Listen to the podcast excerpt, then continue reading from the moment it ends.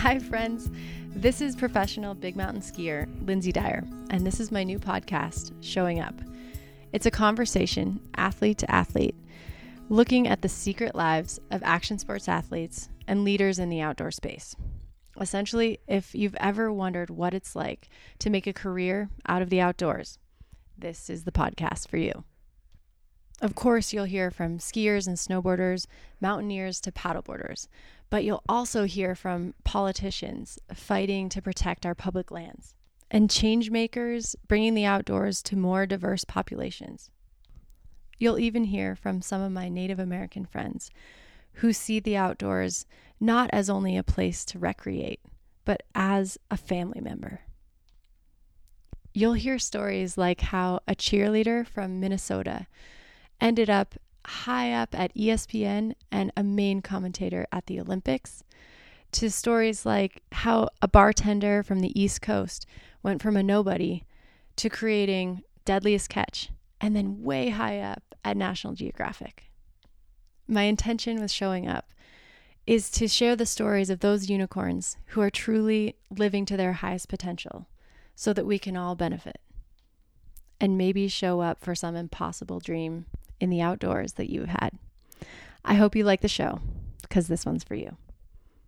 Today's podcast is with one of my absolute heroes and ridiculously big deal, Sally Jewell.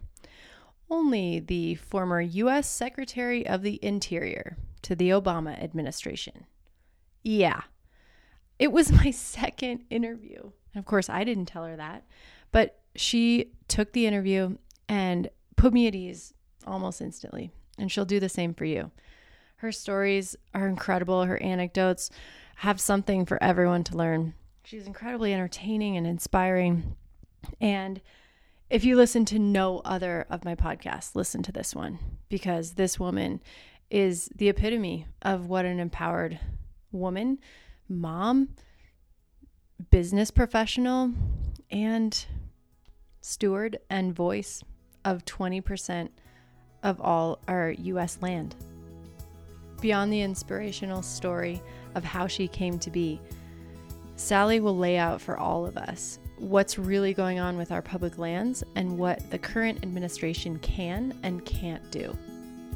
You'll want to listen to this one all the way through, and then make sure to give us a rating on iTunes, as well as your comments. Enjoy. Okay, we're going. Okay. Sally Jewell sat down with me. Thank you. I'm so honored for your time. Thank you so much for making time. It's and a pleasure. Uh, you were I was I've been so nervous about this. And the moment you walked on stage yesterday, you have such an air about it that is I think divine feminine. And I don't mean to get all woo woo on you, but this mixture of power as well as as softness that I think we all could learn from. And were you just born with that? Did you learn that? Uh, Well, I, you know, it's it's interesting to look at my own journey. I was a tomboy. That's probably not surprising. A lot Mhm. of my childhood friends were boys, and when I did outdoor activities, a lot of times I'd be on the boys' side, you know, in like pine cone fights or whatever else. um, and I'd say, in in some ways, embracing my femininity was almost more difficult. I wanted to be a boy when I was little. And, you know, as I went through puberty and into middle school, then I, I think my femininity began to come out. And I think as a 61 year old woman now, who was pre Title IX when I was in school, if I wanted to play basketball, you were not allowed to shoot overhand. You had to shoot from between your knees. You had. It, what- Can you imagine like how accurate your shot's going to be if you huck a basketball from between your knees to try and make it in the basket? why? Because girls were not strong enough to shoot overhanded. That was the conventional wisdom. And so it was a half court. You weren't allowed to touch each other. Even a brush or a touch of the hand was a foul, Wow. and you had to shoot from between your knees. I graduated from high school in 1973. That's not Title that long ago, it's really. Not that long ago. You know, it's it's really crazy. So, what kind of signals did that send to me? So, I did not do sports in high school, at least to any significant degree. I, I tried tennis, but that really wasn't my sport.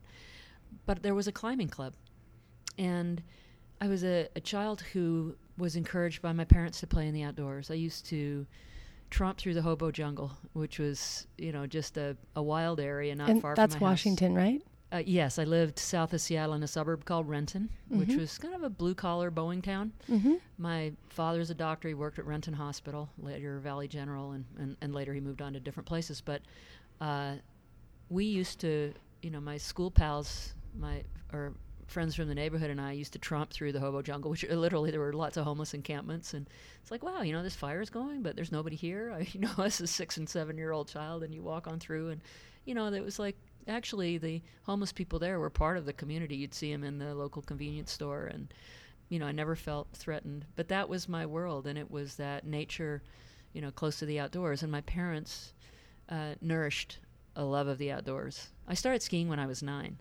and Where? uh, Snoqualmie Pass, you know, a lovely place where So you a lot of stood in long lines in the rain and you know wrung out your boots at the end of the day. I started with leather boots, leather gloves, um, cable bindings. Cubco bindings were the first step-ins that I had. My father, working as a doctor, saw a lot of ER cases of uh, skiing injuries, and uh, that's why he got us these re- release bindings. Anyway, you can you had to have plates on the bottom of your boots, but And did he teach you, or did both of no, them no. you? I was the first to ski in my family. I'm an immigrant from England. We moved uh, to the United States in 1959 when I was three years old. My dad, uh, as he worked in the hospital as a fellow at the University of Washington, said to the other doctors, "Well, what do people do here?" And uh, you know, he was told that. Well, they hike and they camp, and you buy your gear from this little store, which is in the second floor above the Green Apple Pie Market in downtown Seattle called REI. So my dad joined, member number 17,249 in 1959. And so it's actually, we grew up doing things in the outdoors, but my parents had not done that. They did it as a learned behavior because that's what people did in these public lands that were so accessible to my home. Playing in the backyard around my house got me interested in the outdoors. And then my parents would support our attendance at camps and not organize summer camps. I went on camps where we actually camped and we were out with a graduate student who would teach us like meteorology and plant biology and how to identify trees and animals in the outdoors, how to identify clouds. And I'll tell you, that just sparked a love of the outdoors. So- Two weeks camping with kids 9, 10, 11 years old. I read that y- you were nine, right? That I, was I was nine, and actually, I was climbing a tree on that first trip, on one of these two week trips, right by the White River, kind of on the doorstep to Mount Rainier. Um, and I fell out of the tree, and I had a nearly compound fracture of my left arm, my left wrist. So I ended up in the Enumclaw Hospital, which was pretty rudimentary in those days. They actually laid a cheesecloth with ether on it to knock me out. It was very scary. But because my father was a doctor and the and the medical practice at that time was if that doctors didn't charge each other for services. So my parents had medical insurance and I had a $50 check that came to me to pay my doctor. So I went to pay my doctor and he said, "No, no, you know, professional courtesy, you keep the money." So I took that check for 50 bucks and I went to my parents and I said, "I want to learn to ski." And so that $50 was enough to help buy me some equipment in that first year. And they sent me to the Fiorini Ski School, which was uh, one of our local sporting goods shops. So I was the first in the family to ski. W- and what inspired that? I don't I don't quite remember, except that it looked exciting and I liked, you know, the outdoors and I probably looked at people like Lynsey Dyer back in those days. Oh, you know, good Wide. World of Sports on ABC was what everybody watched on Saturday afternoons and so you saw a lot of the Olympic sports that we don't see so much now with too much television and not enough focus on individual things and so many channels to choose from. But then there was like just the networks and you had your little rabbit ears and the one thing everybody watched was Wide World of Sports, Hmm. you know, the thrill of victory and the agony of defeat. And they always show a skier crashing, which uh, you're familiar with. So that's probably what inspired me. Interesting. But I started to ski, and and then when I got into high school, I talked about Title IX and you know not having access to a lot of the sports, and so I went into individual sports and I joined the climbing club, and so I first attempted Mount Rainier when I was 15, and we got turned back in a whiteout at the Ingraham Flats. Came down by compass long before GPSs had been invented. I learned a lot from that trip, but my first successful summit was the following summer and it was led by a guy named Tom, who was 18, and he was in search and rescue, just graduated from high school. And there wasn't, Tom was the oldest in our trip, and I was the youngest at 16. So everybody was between 16 and 18. There Wow. were nine of us, and we all summited Mount Rainier. Wow. I mean, so you know, it was a it was a different time, but it was a a time when I think perhaps because there weren't a lot of organized sports available to girls, many of us did do individual sports. And for me, it was just the gift of that plus a connection to nature that really gave me a lifelong love of nature that I think is there in all children. Do you feel like some of those summits helped you in any other ways outside of the mountain? A thousand other ways. You know, self sufficiency, confidence, uh, humility. Mountains are capricious places. Mm-hmm. Um, things happen that are outside of your control. I have been caught in an ice fall on Mount Rainier before and uh, could have ended very badly. Fortunately, wow. it didn't, but you know that was luck. There's been nine summits. Was that is that correct? On, on Mount Rainier, I've uh-huh. I've done uh, ten attempts and seven successful summits, okay. and and you learn more from the fail failures to attend. Uh-huh. You know, uh, to get to the summit. You know, twice turned back because of weather, and once turned back because our party got caught in an ice fall. Wow.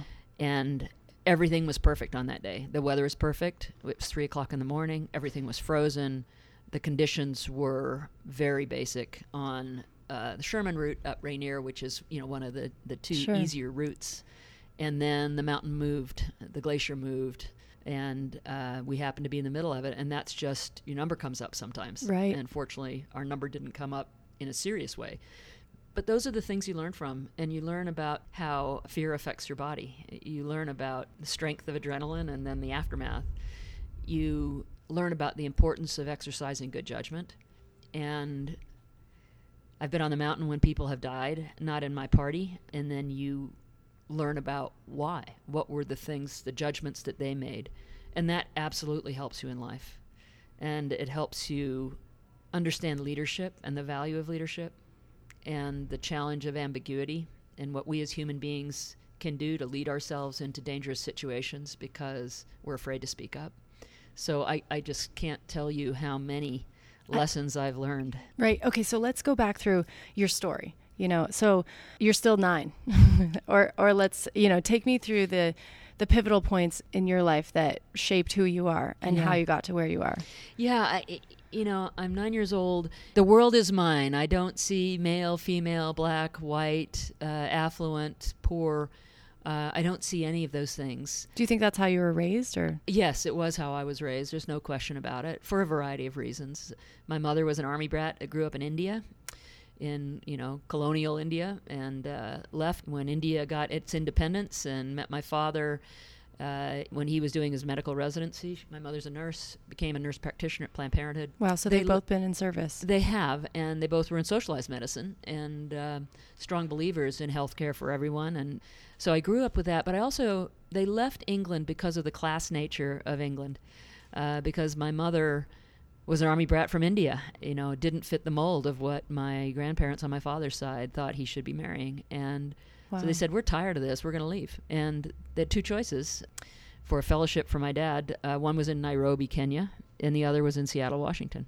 And I could very easily have been raised in Africa, right. which you know would have had its own joys and and challenges. But they came because they wanted a place that was more equal, where your accent, your pedigree didn't matter as much. There's places in the United States where your accent and your pedigree matters. It mm-hmm. can be a mm-hmm. plus and a minus in this country. Uh, Seattle, I, I, would say, generally is not one of those places. And so I think that it was a lot of luck that they ended up in a place that felt right for them and, and for their family. But that, that certainly shaped me. And my parents had low tolerance for uh, class behavior. Uh, I think my mother working at, uh, I guess one would say that the Planned Parenthood in the toughest area of Seattle grew up sometimes perhaps as you know one of the few um, figures in the lives of some of the, predominantly girls that would come in that would talk to them straight about birth control, uh, hold them accountable for, you know, if you're going to be, you know, buying a pack of cigarettes, uh, but you're not willing to pay for birth control pills, you know, let's talk about, you know, how rational that is. Mm-hmm. And they kept coming back to her, the short woman with the English accent and gray hair. because I think they were getting straight talk from someone that was not playing to them in any Mhm. way, and they might not have had that kind of strength in the relationships that they had at home. So, you know, that really made a difference. My father would charge the least amount that he could in the medical profession, and a lot of his colleagues would charge the most that they could. Right. But you chose engineering. You know, I chose engineering because that's the way my brain is. In my high school annual, as what they called in Renton High School, we were the Indians, um, top of the tribe, uh, which now, having worked with tribes, is a little bit awkward, but nonetheless, that, w- that was the uh, mascot. It says that I aspired to be, are you ready? A dental hygienist. I saw that. Yeah. So why? and the why is because two things. And these, you know, father who was great, loved to get me in the outdoors, said, you know, you're going to have to have a practical profession because if you get married and have kids and then your husband dumps you, you're going to need to be able to support yourself. So that was kind of his view, not like. I got a daughter that's actually good in math and science and could be all these other things. No, it's like, okay, hedge your bets, you know, dental Right. hygiene's safe. So I was like, okay, fine. So that's the influence that I mean, my father supported me in skiing, supported me in mountaineering. You know, my mother was, you know, pretty active, but this is this was the message I got, and all the subtle messages were kind of the same. So, I'll give you another example. Security, fair based. Yeah. And they do want the best for you, but Yeah, but they they give you signals that they don't realize are really shaping, you know, who you who you become. So, I took the equivalent of the SAT. I was going to stay in state. I didn't even think to apply anyplace else. I just went to the University of Washington, right? That's kind of what you did. So, Kathy was my best friend in high school and my roommate for my first year in college. And so Kathy was, I'd say, stronger on the verbal side of the, you know, kind of educational spectrum, and I was stronger on the math science side.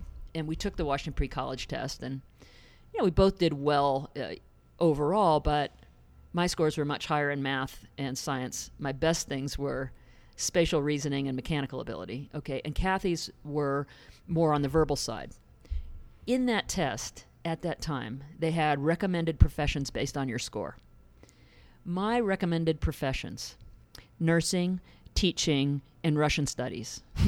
okay, they were identical to Kathy's, even though our scores were radically different right. the the test was biased in terms of what it recommended based on what girls should do and what so boys should do. because you checked the female box. yes.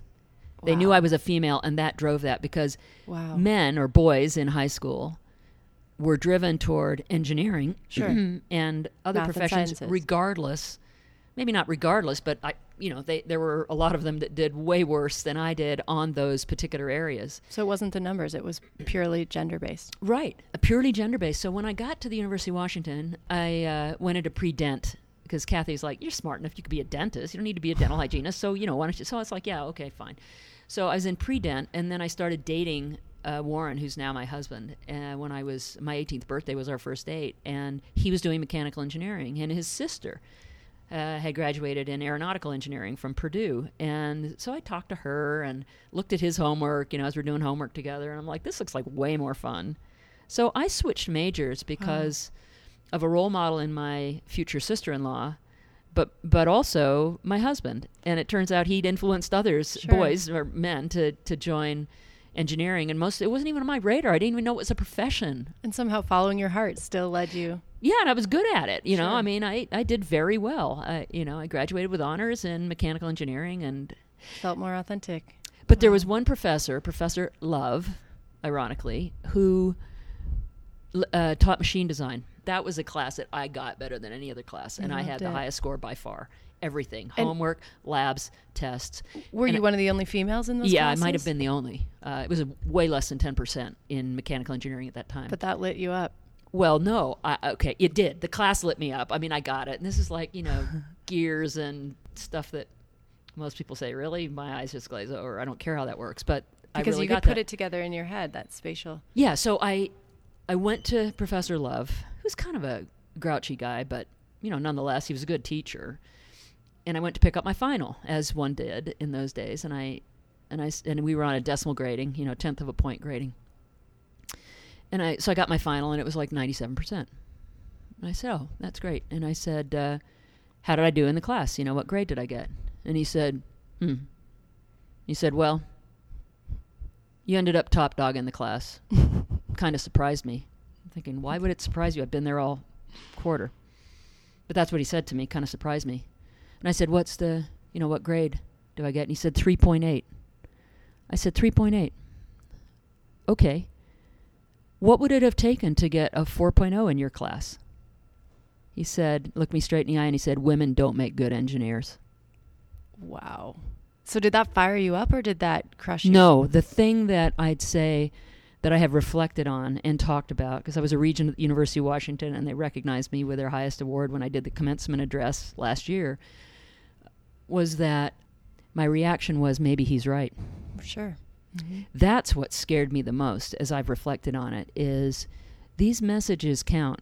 And the fact that you can end up with basically 98% on everything in a very hard class, which uh, people are struggling to even get 50% in, and then be told you can't be good at what you do because of your gender, and you say, maybe they're right. That is really scary stuff. Sure.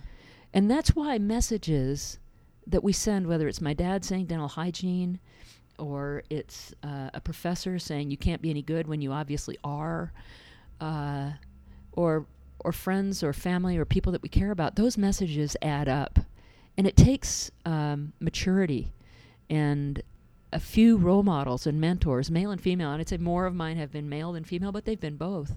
That gives you that confidence to push through and say, "No, I can do this." Mm-hmm. But it's uh, it's it's not easy, and I hope those messages are fewer. But I'll tell you, with the behavior of the president of the United States right now, President Trump, and what he has represented with regard to his treatment objectifying women. I mean, he objectifies everybody, but his treatment of women in particular is horrifying. What about his daughter, though? That's what I wonder about. Obviously, she's, and maybe this is just the what we see on television, but she comes across very empowered, very educated, you know, very capable. Do you think that he's treating her the same way? I think she has a mother who has um, shaped her uh, as I understand it, and I don't know much about the Trump family, the kids were taken back to mother's home country uh, for summers for long periods of time, and I think that that shaped her. But I think I don't know. That's where the disparity that I see is. I think that her being a uh, perceived to be an independent, successful woman suits his purposes well. Gotcha. So we we really can't say. Yeah, that makes sense. Okay, I know we don't have too much time, and I do want to get on, onto the topics that everyone really wants to know your opinion about. So, you're so concise. Would you mind just laying out the issue with public lands right now in the best way? So, you know, in layman's terms, what's going on, and we'll go from there. Yeah, I think most of us don't understand that public lands are uniquely American. If you go to England, where I'm from originally, you can do some great hiking, but you're hiking on public footpaths, or not public footpaths, on footpaths that are uh, required as easements through farmers' fields and over hill and dale, but it's all generally private land. It might be crown land, so it's technically owned by the queen and her family. It may be open to the public, it may be closed to the public. Here in this country, really from uh, very early on, the best places were set aside for the public. There is no other place on the planet like this. Well, we take it for granted. I we mean, take it for granted. I mean, I'd say Costa Rica does a pretty good job. Okay, they got like 52 national parks in Costa Rica, and, and look at their but economy relative to other. But That's they, all I want to do yes. is protect the rainforest. Yeah. So you know, this is gets to your earlier question or or the discussion about um, you know lessons learned in the outdoors and about leadership and leaning into other people and listening.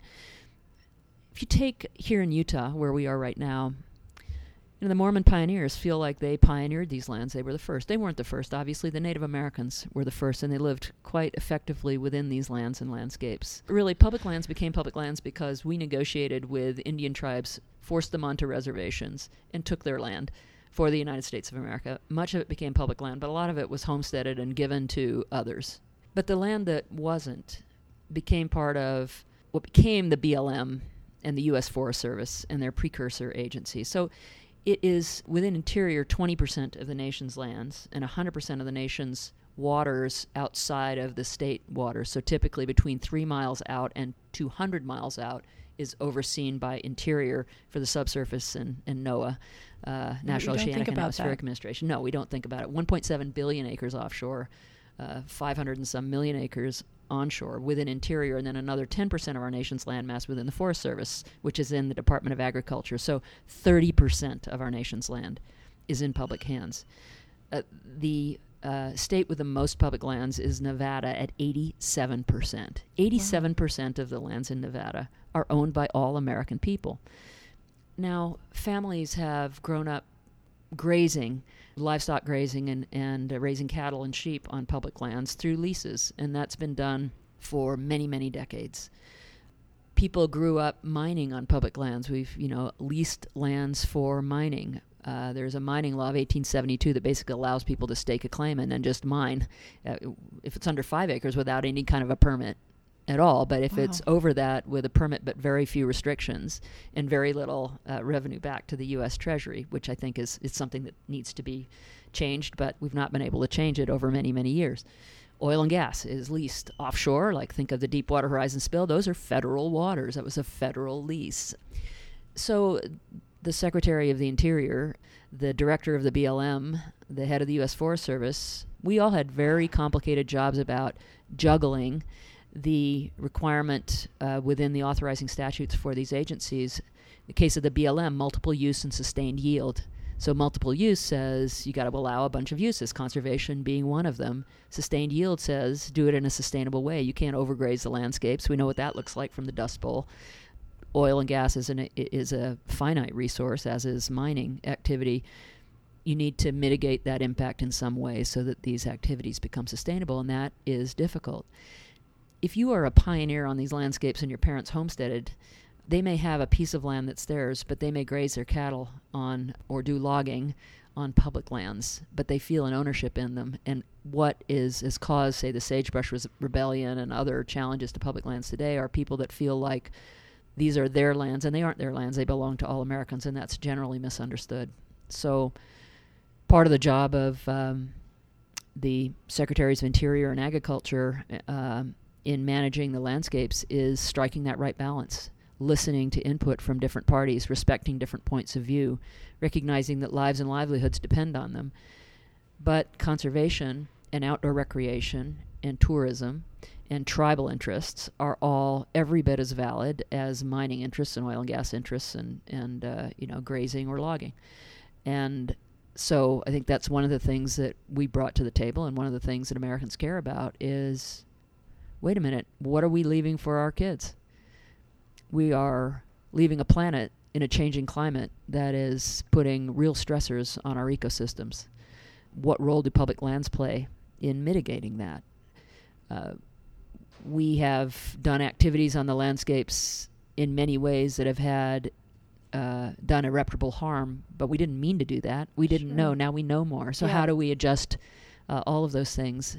And I think many Americans don't understand or appreciate just how much they own. They aren't active in saying, I want to stand up for this. They I take things Americans for granted. didn't even necessarily know all the monuments that were available to them until this, you know, review has come up.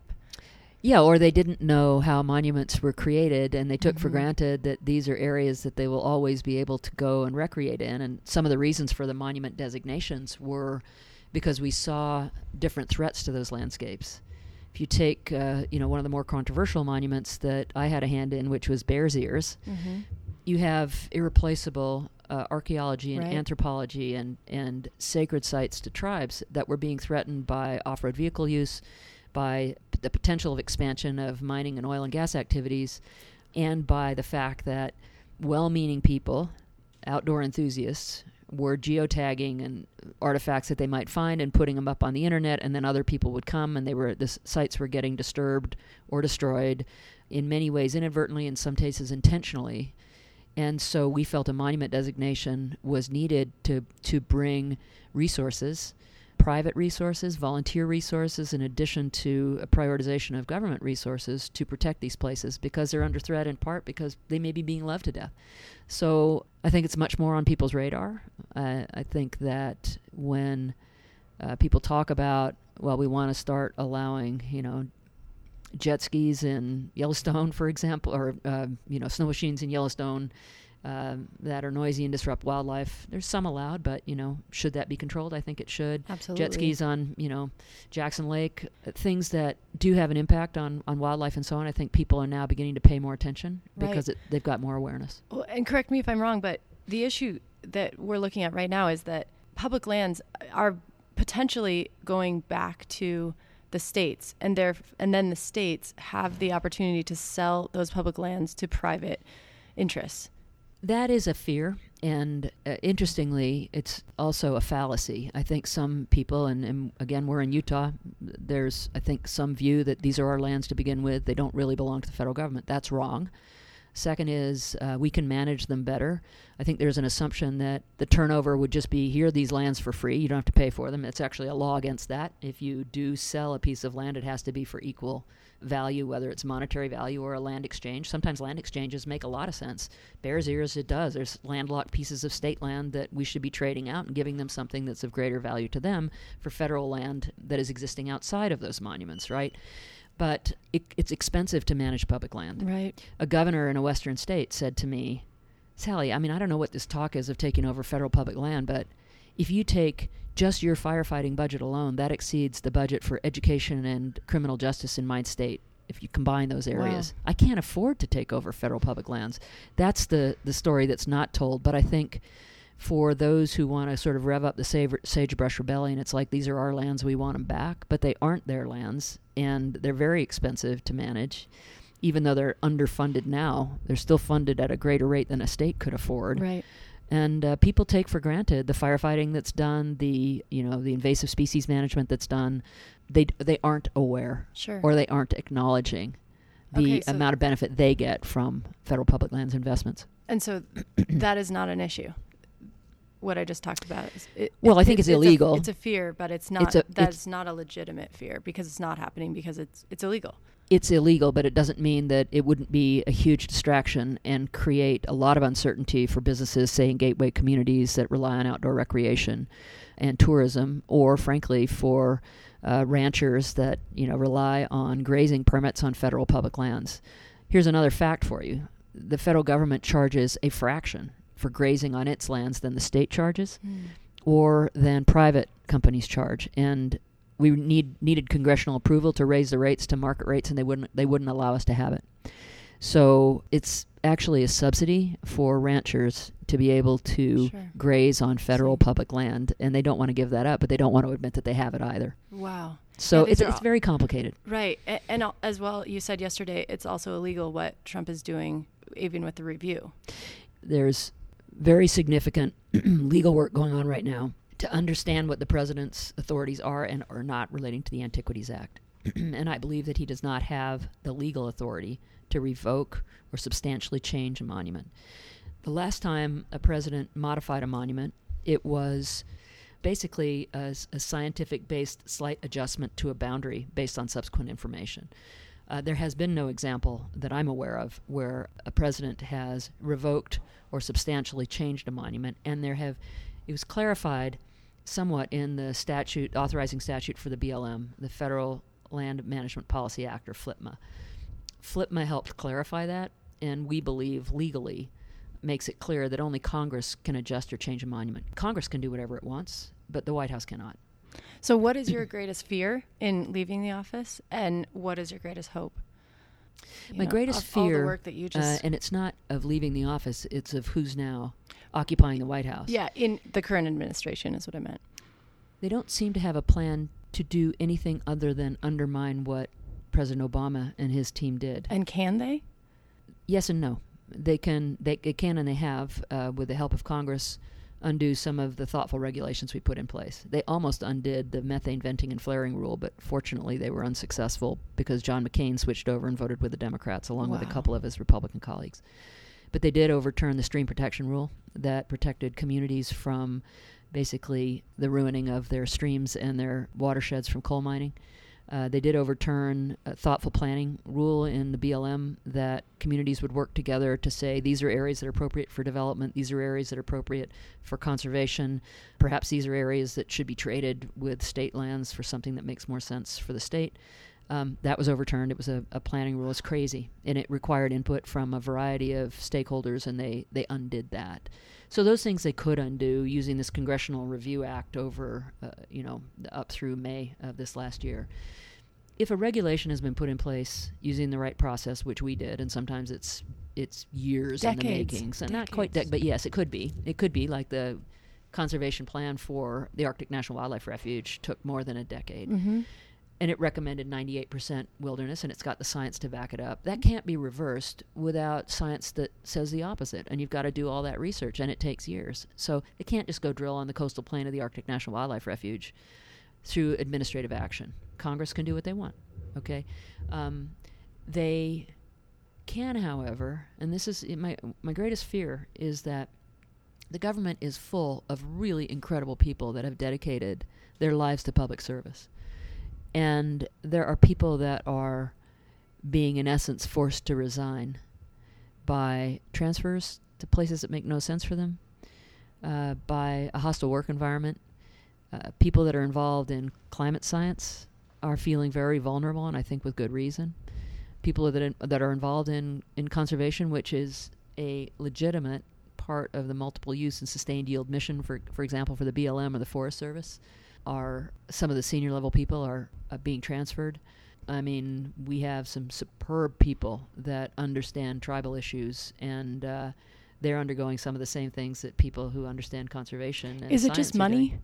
Is is that No, I think it's ideology. I think that they're and the, these are public servants that have been there in many cases for 30 years. This is not, you know, a, a political pick. These are these are career people who are being tagged as, you know, not being sympathetic to say extractive industry interests or others Well, that are that's what I'm being taken out. Is so it the money behind those extractive industries that are yes.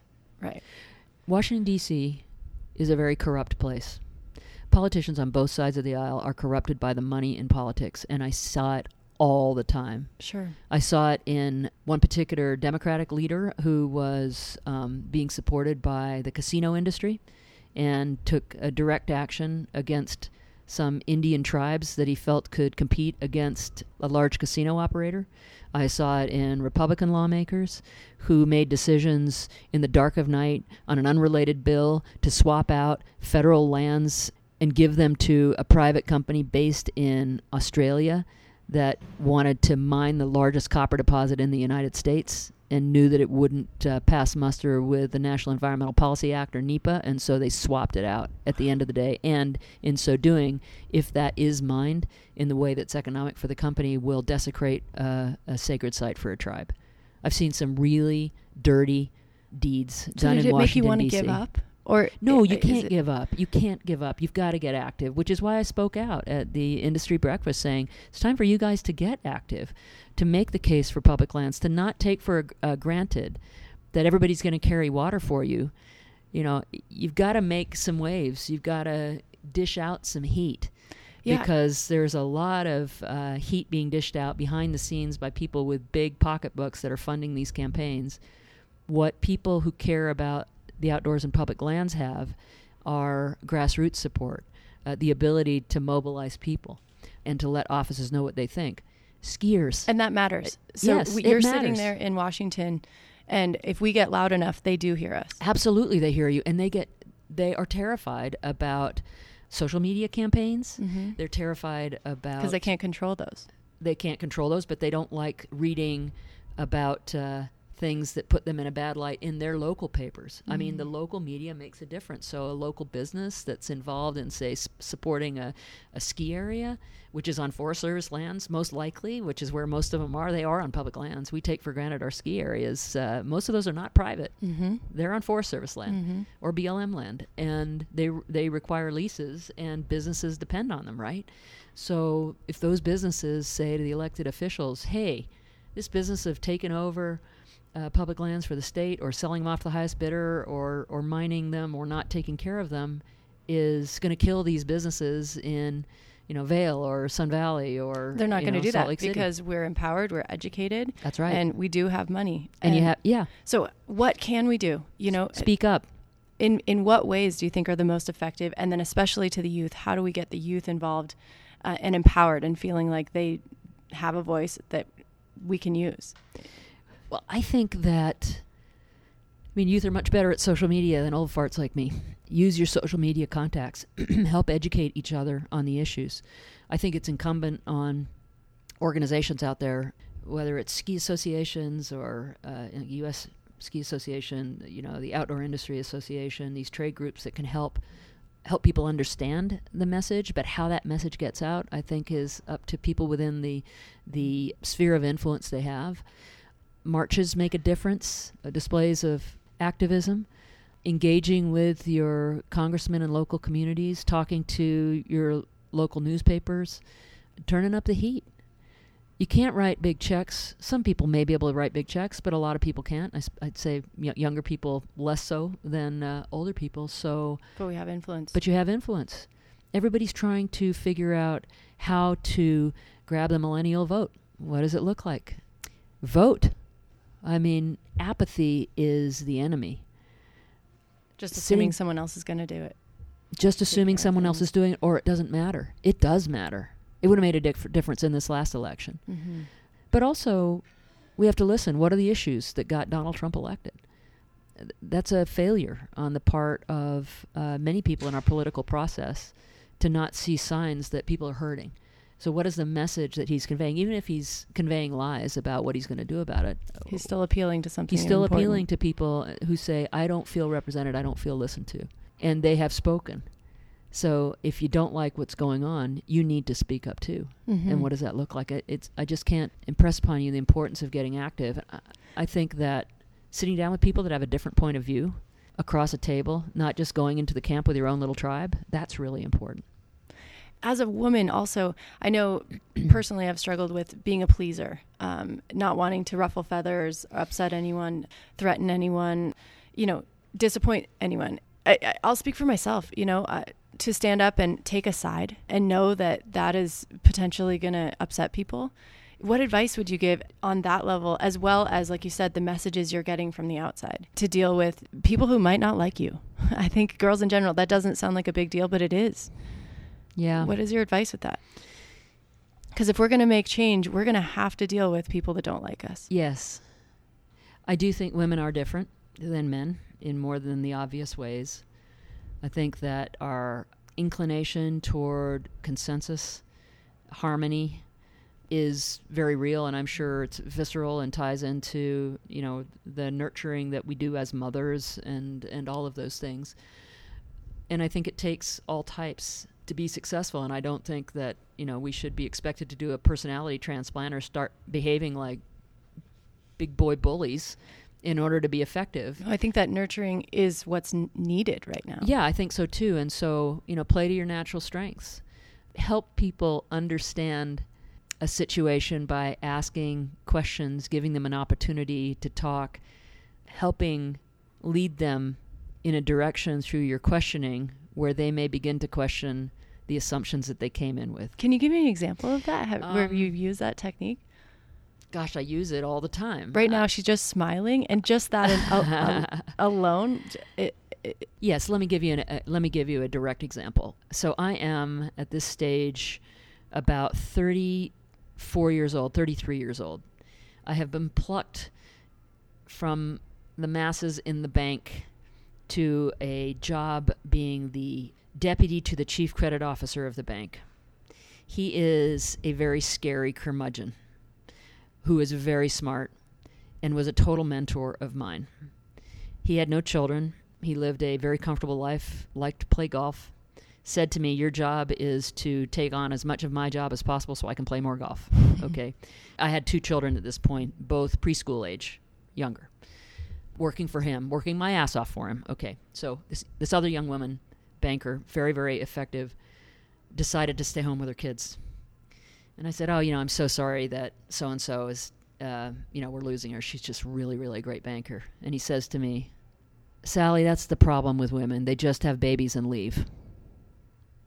So I thought for a moment, and I looked at him. I said, "Let's examine that statement for a minute, Gordon.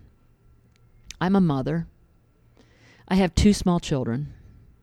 And I said, I, "Let's do a little experiment. Let's think about." 10 men and 10 women, all age 25, that come into the bank. and they're going through the training program or whatever, and they're young bankers. And I said, I will bet you if you look 10 years into the future, and we could go back historically and look at this, but I said, you will have lost some men and women, but you will have lost women because it is very hard to leave a baby at home and go back to work. And I know this because I have two of them. But you will have lost more of the men. Why? Because I could get this title, I could get this bonus, the grass looked greener on the other side. And I said, I guarantee you, if you look now in the history of 10 men and 10 women, of that, you know, now at age 35, you will have more of the women from that original group than you will have of the men. So why does if a woman has a baby and leave, why is that not a legitimate excuse to leave while going for higher bonuses? I mean, he had wide eyes looking at me Yeah, like, "Oh my God, I'd never thought of that." Sure. He had another situation, and I, I mean, I think he probably lived in fear of me saying, "Let's examine that statement for a moment." But it was about why men, women don't make good managers. I had been a manager, and I was running, uh you know, shortly after that, a major division of the bank, uh, and it was because this woman was really rigid that I worked with, and I was just sort of venting a little because we had an assistant that just could not get out of bed in the morning. I'm like, well, that's fine, Helen. You know, just come on in at nine. That's fine. Well, Betty wanted her there at eight, and and Helen did not operate well between eight and nine. She's a night person. So I said, Betty, you know, what difference does it make? I mean, you know, we got voicemail and so on. Well, Betty wanted her there at eight, and Helen was just really struggling with that. So I was talking to Gordon about it, and he said, well, that's why women are not good managers. And I said, I said, wait a minute, wait a minute. Let's examine that statement for a minute. I said, look at Betty, who's 15 years or so older than me. She grew up in the bank where the most you could ever be as a woman was like a head teller or maybe the operations manager, which Betty had been in a branch. And what does an operations manager have to do? Make sure the doors open on time, the drawers have cash in them, the vault is open, everybody's at their stations on time, maybe five minutes early so the door's open. I said, Craig, who worked for him as well, Craig's the same way. Rigid as hell. I mean, not flexible on things like that. I said, so it's not gender, it's because that's what they grew up in. And again, like wide eyed, like, I, so I think women have an obligation in a gentle and thoughtful way when they have a trusting relationship with someone to help that person understand in a way that, that puts it in terms that makes them think. And those opportunities don't come up all the time, but they do come up. And I think I have way more examples than I know because people will come back and say, Gosh, you said this to me and it made me think differently about this or that. So, you know, everybody may not have the same skill set in that regard, but you do have opportunities. And I think even if you go away and you say, Boy, that really bugged me, it is, I would say, your obligation to go back and say, This really bothered me and why. And I mean, I, I have I have one other story, and and this is on the evolution of women about women, and I think that you, Lynsey, and people your age are in a great position. You don't tend to see, you, know, you don't care about whether a person is gay or transgender or male or female or black or white, uh, and that's not universally true, but for the most part, that's true with your generation, much more so than the biases of of my generation. But there was a situation where, again, going back to my banking days my first week on the job, and I came in as a petroleum engineer and an expert in oil and gas to the bank as an assistant vice president. So I didn't know what the titles meant, but I, I walked in as a 25 year old into a job that was sort of considered, it wasn't a management job, but it was a, you know, it was an officer level. And so there were women that had worked their entire careers and never even saw the assistant vice president level as being in the, their sights, let alone a vice president so there's one particular woman who just treated me in a really mean way for my entire career there. and as the bank was getting acquired, and this is probably circa 1986 or thereabouts, uh, and we were parting ways, I, I had said something to her, and she just looked at me, and she was, again, about 15 years older, and she said, I haven't treated you very well, and I'm sorry. And I said, I, I know, I, I didn't know what I'd done wrong but I knew that you know you didn't like me for some reason. And she said, "I've thought about it myself about why did I have this animosity toward you?" And she said, "I've at least matured to where I now understand." She said, "You remember you came in that first week and there was this lunch organized for officer female officers of Rainier Bank." And I said, Yeah, I do remember that, but I didn't know if this was normal or not. Like, it was my first couple weeks on the job. She said, You sat down at the table with the rest of us, and there were probably eight of us at the table, and you proceeded to shake everybody's hand and introduce yourself around the table and just jump into the conversation. And I said, Yeah. And she said, You didn't earn the right to do that. Wow. You hadn't been working like we had to be sitting at that table. You didn't appreciate what you had. And I resented you for that. And she said, Now what I understand I was seeing is somebody that expected to be treated equally, that didn't expect to be, you know, pushed down, that had opportunities that, That- I never that thought I had. of. And I didn't realize that that was uh, what what I was looking at. And I realized that the world that she grew up in, if there was a pie, women were only ever going to have one slice. All other slices of the pie were going to go to men. And so there was some vicious fighting over that one slice. Mm-hmm. My generation, baby boomer generation, and you know, mid baby boom, she was probably leading edge or maybe maybe outside of it. Grew up with maybe m- more support for each other as women and more pride in being women, but still in a man's world. So your generation now can be a woman and be as successful as anybody else. And the pie is not about competition with women as it was for this woman who predated me. It's now about how can we support each other? How can we support men? How can we support women? How can we support people of color and gay people and transgender people? How can we create an environment where we all succeed? And I think that's really healthy. I think it's a bit at risk with President Trump and his behavior right now, but I think we'll overcome that because of who we are. Awesome. Thank you. Yeah. You're Uh, welcome. even in politics, do you think that we can? I I personally have lost a lot of belief in politics. Do you think we're going to change it from that side, or do you think we take a totally different approach and try to change it from the business side? From what I'm seeing, money does all the talk, right? So if we can create businesses that make a lot of money, we can talk with that dollar. And that's the only way I see a way to change. Money is one way, but turning up the heat is the other way. And that's probably a more realistic way for a lot of people to play. And a more now. Yeah, politicians approach. do not like the heat. The town hall meetings that have happened since the presidential election, as, as, as people have come back to their home districts, have scared a lot of politicians, um, have caused some people to choose not to run again. Those matter. Okay. Businesses stepping up. But that's a longer term. Well, no, it's. I mean, that's that's very real in the here and now, and that can be done right away. I mean, politicians do not like to be held accountable. And when you're holding them accountable and you're using social media to do that, because the traditional media may be more aligned with the candidate, Mm-hmm. uh, they're using it against you, so why not use it against them? I mean, you know, it, it's pretty ugly out there when the President of the United States is announcing transgender people can't serve in the military through his Twitter account. I mean, uh, which is so disrespectful and so wrong. Mm-hmm. Young people are better at social media than President Trump. Use it to your advantage. Get the grassroots to rally. It will make a difference. And a lot of elected officials, particularly in the House of Representatives, they're elected by the people in their districts. There's a lot of inertia. Once they get in, it's very hard to get them out because people are complacent. If they aren't complacent and there is a organized campaign within those districts to take people out, they will get taken out because it's a representative democracy. You can vote them out. You can push back So against still the money. works. It, It still work. works. I think so. And if the you know TV campaigns are negative, and they are, use social media Okay. to get the truth out. Okay. Thank you so much. I know All we're Thanks, Okay. Lynsey. Well, friends, that was Sally Jewell. Is she now one of your heroes like she is for me? I hope so. Are you ready to turn up the heat and accept that power that we didn't even realize we had? I know I'm trying to do my best, and I'm sure you are too. This has been an episode of the Showing Up podcast. I hope in somehow, in some way, it has inspired you to show up for an impossible dream of your own. If you like the show, give us a rating on iTunes, share us with a friend, leave us a comment. And until next time, I'll see you in the mountains. Bye, unicorns.